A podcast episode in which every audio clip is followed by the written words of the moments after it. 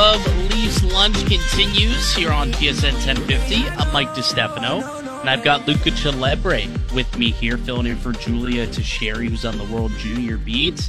And we got a Leaf game tonight, though. Well, it's a Canada game too. Canada should uh, should should absolutely roll in in their game tonight. So should the Maple Leafs. I mean, they're going up against the Arizona Coyotes, who I mean, they're not a terrible team. They're not as bad as we thought they would be. They've actually been a rather respectable team, like a dignified tank job, perhaps is is what the Coyotes have been uh, have been doing this year.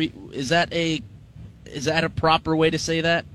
Yeah, that that checks out. They've won three in a row, though. They're uh, they're playing pretty well right now, beating some some decent teams, coming off a six three win against the Avs. So that's got to have the confidence up. But uh, Dylan Guenther now playing at the World Juniors instead of playing with the Coyotes, so you you lose some scoring there. But uh, but yeah, they've they've been respectably tanking. I like that assessment of of what they're doing. So I'm curious, as as someone who who had just watched this team play when you watch them play Colorado the night. It was a six three win, as you mentioned. Um, you know, who stood out to you? Who's uh, who's a guy that's kind of ro- rolling right now for for Arizona? You know what? I I feel like this guy's career kind of started a little slow, but Lawson Crouse has the oh, last couple of seasons he's been really really good, and I think he's kind of lived up to his draft draft day billing where he was selected. It wasn't looking good early on in his career, but uh, it's it's important to remember that sometimes it it just takes time with these guys. And I know another guy on that team, Barrett Hayton. It, it looks like things are just not progressing in the right direction with him, former fifth yeah. overall pick. But who knows? Maybe maybe his game translates and turns around. But Crouse and Clayton Keller is point per game guy. I feel like he, he kind of gets lost in the shuffle as far as um, some of the more talented players in hockey and considering kind of the position he's in. Playing in Arizona, there's obviously, um, I don't want to say there's no talent around him because there is, but it's not like the elite level talent that most first line stars play with. And um, he still manages to just put up points in, in that situation. So Clayton Keller is, is awesome. I love watching him too. Yeah, he's a good player. Um, and grew up with Auston Matthews, so good good friend of Matthews. I think they skate together and play, uh, you know, in the summers in Arizona. Um, you know, for for me, a, a, lot of people don't realize how good Karel Vejmelka is. I feel, and we're gonna have Craig Morgan on in just a couple of moments, but you know, he's a really good quality goaltender who doesn't get talked about enough. Like I was digging into his numbers, and his surface level stats don't jump off the page at you. A 309 goals against and 910 save percentage but he's third in the NHL. Despite allowing that many goals, still third in the NHL in goals saved above expected. Wow. Like that's how poor this Yotes team plays defensively. That Vejmelka is still top three in goals saved above expected, despite having a 309 goals against average. Like, That's doesn't that nuts. just say something to you? it is nuts. Like, they give up a lot of high danger scoring opportunities, and you know Toronto's been known to uh, to generate a whole lot. I think tonight they'll be able to maybe take advantage and feast there. They're second in the NHL in high danger goals per 60. But a couple of interesting notes uh, about tonight. The lineup look a little different. Morgan Rielly will return, as we've talked about throughout the show. If you've missed it, um, not going to be on the first power play unit though. Uh, is on PP2, but the Leafs electing to roll with the five man forward power play unit uh, for for the time being. So we'll see how that looks tonight. But Dryden Hunt will be making his debut as well on the fourth line. Um, he was acquired for Denis Malgin a couple weeks ago, has yet to crack the lineup, um, and will now get an opportunity to play and make his debut for the Maple Leafs. I mean, what again? Uh, uh, since you are a Colorado guy, you know a little bit more about Dryden Hunt than maybe a, a, lot of people in Leafs Nation. So, you know, you excited to finally get to see what he can do here in a Leafs uniform tonight? I mean, it was a short stint in Colorado, so we we didn't get to see the the. Uh, Oh, large games? sample size and yes, I guess kind of medium-ish sample size. No, what do you think? Does does he get a tribute video tomorrow? I don't think so. I don't yeah, think so. I think uh, I think he's not getting one. I, I don't think Connor Timmins is getting one tonight in Arizona, but I think Connor Timmins will get one from the Avs on Saturday night. Which honestly, I keep forgetting that it's it's New Year's Eve and the Avs and Leafs are going at it, and uh, I'm so excited for it. Although I'd be more excited if MacKinnon was playing. Yeah, that'll be a good game. That'll be a good game. But uh, you know, tonight I think is again important. Toronto can't be looking forward because mm-hmm. Arizona they're playing some good hockey right now. They just took down the Avalanche the other night, and they'll look to take down another Titan here in the Toronto Maple Leafs. And uh, to join us to talk about that game is Craig Morgan, writer for uh, PHNX Sports, covering the Arizona Coyotes. Craig, how's it going? I'm great. How are you guys? Uh, we're doing uh, we're doing pretty well. We were just talking about Connor Timmins, and you know, since he got traded to Toronto, things have actually gone pretty swimmingly. It took him a couple of weeks to get into the lineup, but since then uh, he's fit in pretty well and looks like a, an NHLer. I mean, why why didn't this work out in in Arizona? And is there any chatter about you know just the fact that that trade is working out so well for Toronto? Is there any any hint from the fan base that they're a little upset about how that whole thing went down? Yeah, I think so. And this this one I think was hard to understand for for a couple of reasons. The Coyotes don't have a, a heck of a lot of depth in their prospect system on, on defense. And then when you look at the fact that he's a young, big, right-handed defenseman, um, you just wonder why the Coyotes were were willing to move on from him. Um, I know that they they thought about waiving him. What they really thought he needed was to play a lot of games in a lot of situations in the AHL. They really thought that that was best for his development. And they may prove right. Look, we'll see what happens when Toronto gets healthy. If if Connor Timmins is actually in the same role once the Leafs are fully healthy, I, I don't know. I have I have doubts about that. And then if he gets slotted into you know a third pair role with not playing a lot of minutes, will that be good for his development? I don't know. We'll, we'll see how it all lays out. But with with regard to uh, the the Coyotes, it, again, it comes back to they just felt like he wasn't ready to be a a regular NHLer yet. You can look at this team and say, well, there was certainly a spot for him on the Coyotes blue line with what the team's trying to do right now, but did they want to put him in that situation? Did they think that that was best for his development to be in those tough minutes on a team that's quite frankly going to give up a lot of shots, be playing a lot of defense? I don't know. That that was their analysis. We'll see how it works out, but it, it you just hope for the best for Connor Timmins. I, I got to know him a little bit, really got to know his dad well. Great family. You just hope it's yeah. out with all that he's been through with the injuries. Yeah, the injuries were. I, I, remember I'm an Avalanche fan and supporter, and when he was in Colorado, you always saw the flashes, but um, it always seemed like an injury just happened at the worst time for him, and he was supposed to be one of the big pieces in that Kuemper trade that that Arizona got back. So, um, like you said, just happy to happy to see him succeeding and thriving. Um, the Coyotes are thriving right now too. Three wins in a row, a big win against those Avs, six three. Um, I think a lot of people when they talk about this team, they talk talk about either just the, the their chances at Connor Bedard or the atmosphere at Mullet Arena. So what's that been like, and, and what are what are some of the maybe surprises of the atmosphere that you've noticed? Maybe the the challenges covering the team in Mullet Arena, anything like that. That insight that you can give us. well, first of all, the challenge of covering them is that the, the there's no real press box for NHL games. There's a small press box for college but the NHL has basically commandeered that for all of its people. So we sit along the rail just above the concourse. And whenever there's action, the fans stand in front of us. So you're left to look at screens and try and figure out what the heck's happening in front of you. But look, that's first world problems, right? It's, it's not that big a deal. We're, we're working around it. It's unbelievable to be basically in the 14th row of, of an arena watching a hockey game. It's a whole different perspective than I've had really ever as a media member, usually you're way up in the catbird seat watching the game from a different perspective. So you, you get an appreciation for the speed and the physicality of the game, and, and really that you just get a, a better vibe. Um, there's just so much more atmosphere, so much more excitement when you're down there. So that's what I'd say about covering it. Um, but as far as the Coyotes, guys, this isn't the plan.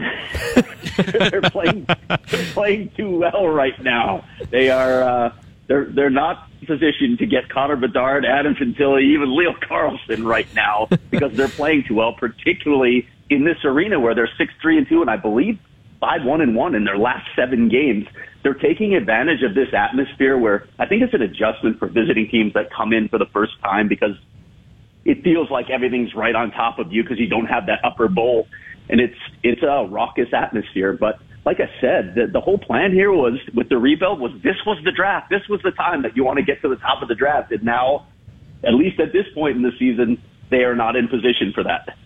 Well, so how bittersweet is it to see a guy like Karel Vejmelka, you know, the goaltender who seemingly is, is stealing some games here for uh, for Arizona this season. I mean, it's got to be good to know, like, okay, we drafted, developed this goalie, and he actually looks like he might be pretty solid. You got him signed up long term, but at the same time, he's might be costing you Connor Bedard.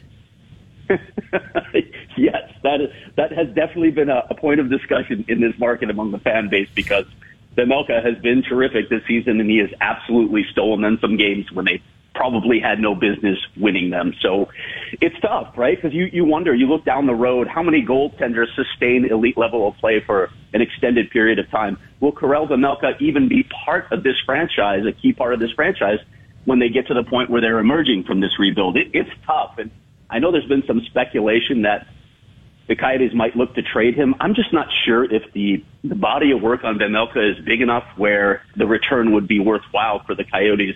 There's also, you know, the morale thing to consider. When when Carter Hutton was playing early last season and really struggling, it just hurt the morale of the team so much. And I think they're cognizant of that. You want to at least have a chance with your goaltender, but like you said, the flip side is you're you're getting too good at goaltending. Uh, unlike like the Chicago Blackhawks right now, who are or expertly tanking right now, you're you're not in position for the ultimate goal of this season to get one of those you know franchise centers at the top of the draft. Well, especially after seeing like the way that he and Dylan Guenther seemed to play and, and connect last night. Wouldn't it be nice if you Oof. could solidify Bedard and then have that duo going forward to lead Arizona for the next, what, 10, 15 years? guys, I have covered this franchise for a very long time, and arguably the only number one, true number one center that they have ever had is Jeremy Roenick when he came over from the Blackhawks way back when, right when this franchise arrived. It's been a long, long drought without that guy in the top. You guys know as well as anyone how important that is to being a contender, how important it is to be, you know, a cup winner. You look at all the teams that have done it over the past really two decades. You got to have that guy at the top of the lineup. So yeah, it would be unbelievable to cover and watch a player like Connor Bedard playing alongside of a just a pure goal scorer like Dylan Guenther. Yeah, keep her paws off Matthews in a couple years. By the way, just just wanted to say that. Go ahead, Luke. We're talking with Craig Morgan, right? Morgan, rather, writer for PHNX Sports, covering the Arizona Coyotes. Uh, Jakob Chychrun back in the lineup. He's playing really well. I, I, feel like it's a name that we've all been just tracking for the last year and a half, waiting for the move to happen. Where's he going to go? Is he going to stay? What's the package like? Um, do you expect a move in the near future? Any rumblings as we, I guess, get closer into the new year and the deadline will be quickly approaching the next major kind of landmark on the calendar? You know, it's funny. You, you hear the, these ebbs and flows of reports. Oh, talks are heating up with Jakob Chychrun. Talks have cooled off. It's it's it, it's never really that, right? The talks yeah. are just ongoing. I I know that there are a bunch of teams that have expressed interest. I think five or six with serious interest. Whether it happens or not is all going to depend again on the asking price. Bill Armstrong isn't budging off of that, and the longer Jakob Chychrun plays the way he's playing, the more justified you feel, especially when you look at some of the trades that happened over the the past year that he's looking at in terms of setting the value of Jakob Chychrun. They're going to want a, a couple of first round picks. They're going to want probably, in addition to that, a second round pick or a prospect. So that's the asking price. And, and his history, I know it's a short history in Arizona, but he does not budge off his asking prices. And if you look at his track record with some of the other deals, you mentioned the Darcy Kuemper deal. I, I heard so many people saying they'll never get a first round pick for Darcy Kuemper. Well, they did. Bill held held firm on that. The only thing that I would say is like if if, if this doesn't happen by the trade deadline, I would I would keep a, a real eye out at, at the draft, and that's where things could mm. change a little bit. If you if you get a team that comes in, you know, that says we'll give you our first round pick, and it's already slotted at say number ten, right? That's certainty, right? It, it's not just, oh, where's this first round pick going to fall? Is it going to be like 27 or something like that? You know, you've got a high first round pick in an excellent draft. That's where the price could change a little bit for Jakob Chychrun. I'm curious what uh, how active Arizona plans to be, or if you have any knowledge of, of how active they plan to be. At least, like, is this a, a kind of a fire sale situation between now and the deadline? Are there some untouchables here that they've got on the roster? How much movement do you expect uh, Arizona and Bill Armstrong to, or how active do you expect them to be between now and the deadline? Oh, as active as he can be, and he hasn't hidden that at all. They've been the past two seasons. They've been acquiring players with the express intent of flipping them to get more draft assets or possibly to get prospects. So in addition to Jakob Chychrun, and I mentioned, you know, the sort of the dark horse Karel Vejmelka, if somebody's really willing to pay for that sort of goaltending, if they get in a situation where they need it badly, he could move. But in addition to those two guys, you look at Shane Gostisbehere, who somehow the Coyotes literally got from Philadelphia for nothing. Literally gave up nothing. He had 51 points last season. He's going to eclipse that this year. Watching him play with Jakob Chychrun, those two are magic together. I have to believe Gostisbehere is another guy that they're looking at. And then you look at a couple maybe guys down the lineup, depending on what teams' needs are and depending on what Bill feels about the return versus what they bring the team. Uh, Nick Bjugstad has been so important in this room. Just such, literally one of the nicest guys I've ever met, and it's just rubbing off on this team. And then Nick Ritchie, if he can regain his early season form, you, you know, there's there's value for a, a big body around the net like Nick Ritchie who can score those garbage goals former Leaf. I know. Uh, I know Al's brother here has watched him a whole lot. He he got his chance on the on the first line with the Leafs, which was um, a surprise at the time, and it didn't really work out. But he's he's had a productive year, and I believe in that first meeting of the season, he scored against the Leafs. Did he not? Yeah, oh, yeah. yeah. It's weird, isn't it? You can't you can't succeed with Auston Matthews and and uh, Mitch Marner, but you come in, come to Arizona with a rebuilding team, and suddenly you catch fire, and you're you've got your scoring touchback in. I, I don't know how some to explain some of the things I see in the NHL. it's just the way it goes sometimes. Tyler Boyd doing the same thing. Yeah. Tyler Boyd becomes a top yeah, line player once yeah, he comes yeah. to Arizona. Uh, we're chatting with Craig Morgan, uh, writer for for uh, PHNX Sports, covering the Arizona Coyotes. So we got the game tonight, Leafs and uh, and Yotes. It's the first time Toronto's going to be at Mullet Arena, so know, I'm excited to see what what that atmosphere will be like. But you know, what do you think is going to be the biggest challenge for the Coyotes who will be hosting the Leafs tonight? well, those two guys who I just mentioned, right? I mean, Toronto's got so much firepower. It's this has been one of the best teams in the league all season, but for whatever reason, and it, it really happens more so in Toronto than it happens here the Coyotes get up for the Leafs. It really means a lot to them. You guys know the, the ridiculous record that the Coyotes have after the past, over the past dozen games in Toronto. I think they're 10-0 and 2 in their past 12 games in Toronto. Yep. But 7 and 5 against them in Arizona over that same stretch. They get up for this team. They and they their history this season is they really get up for the big teams. They've had some shocking upsets over top teams in the NHL this season. So I expect it to be a, a really good game. You guys have probably heard that this is one of the fastest ice surfaces in the NHL, so it's going to be a fast game. It's probably going to be a lot of fun to watch. We're we're talking uh, about the NHL, obviously, but we got the World Juniors going on, and there's some Coyotes prospects there, um, and there's also Coyotes prospects in the lineup that have succeeded at the highest level at the World Juniors, specifically Barrett Hayton. I know a lot of people have been watching him and following kind of his his career, his young career in the NHL, former fifth overall pick. Um, seemed like he had a promising season last year, but the production just doesn't seem to be there this year. Watching him every day, what do you think? Think is maybe missing from his game, or where do you kind of see his future outlook um, beyond this season? As far as what's missing, it's just the confidence in the finish. Uh, this last game, literally the last game when they beat the Avalanche, Andre Tourigny said that was probably his best game this season. So he's doing a lot of things in other areas of the game that they really like. And and honestly, if you ask Andre about him, he'll he'll tell you he likes what Barrett Hayton has given him. The problem with Hayton is that he's always going to be viewed through the draft lens as the number five overall pick. Did they did they reach there? Well, maybe they did. I mean, we might be getting to the point where we say, yeah, number five was was too high for Barrett Hayton. But if you take that away and you just look at what he can bring to the team in the future, maybe as a middle six center, maybe as a number three center. Well, you need those in the NHL too, and Barrett Hayton looks like he has a really good set to fill that role. So if that's what he becomes in the NHL, again, you need those guys, and maybe that's okay. It's not like he's under some massive contract. I know the expectations are still there for him to be something else, but if he doesn't become that, it's okay if Barrett Hayton is a number two or number three center. I got one more question for you here, Craig. Uh, which Arizona-based goal scorer will finish with the most goals at the end of the year? Is it Tage Thompson in Buffalo or our guy Auston Matthews here in Toronto? Wow. I, I, my money's still on Auston. That's what I'll say. Maybe I'm just pandering to your audience right now. Uh, but yeah, I, I mean, Auston Matthews, just his shot.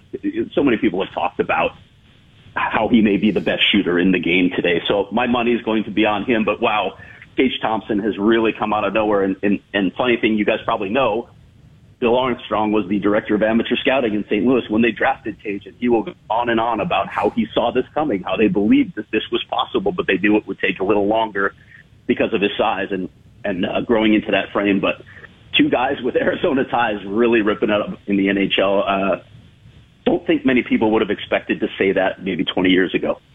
No, I don't think so. Just goes to show that maybe, you know, it does work having hockey in those non-traditional markets, and Matthew Knies could be that next guy. I know a lot of Toronto Maple Leaf fans are hoping that to be the case at the very least. Yeah. Uh, thank you so Yeah, much for joining us. when he came here. Yeah, I would Sorry. imagine so. I would when he imagine played so. here with the University of Minnesota against ASU, he was unbelievable. That second game against ASU, he was literally the best player on the ice. Matthew Knies, he was just a beast.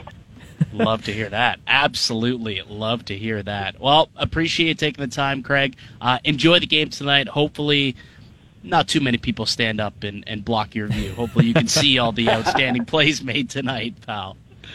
I'm height challenged too, guys, so that doesn't help. Uh, same here, buddy. Same here. It's a challenge sometimes. it really is. All right, we'll chat again soon. All right, guys, happy. New Year. All right. Craig Morgan, you as well. Craig Morgan, writer for PHNX Sports, covering the Arizona Coyotes.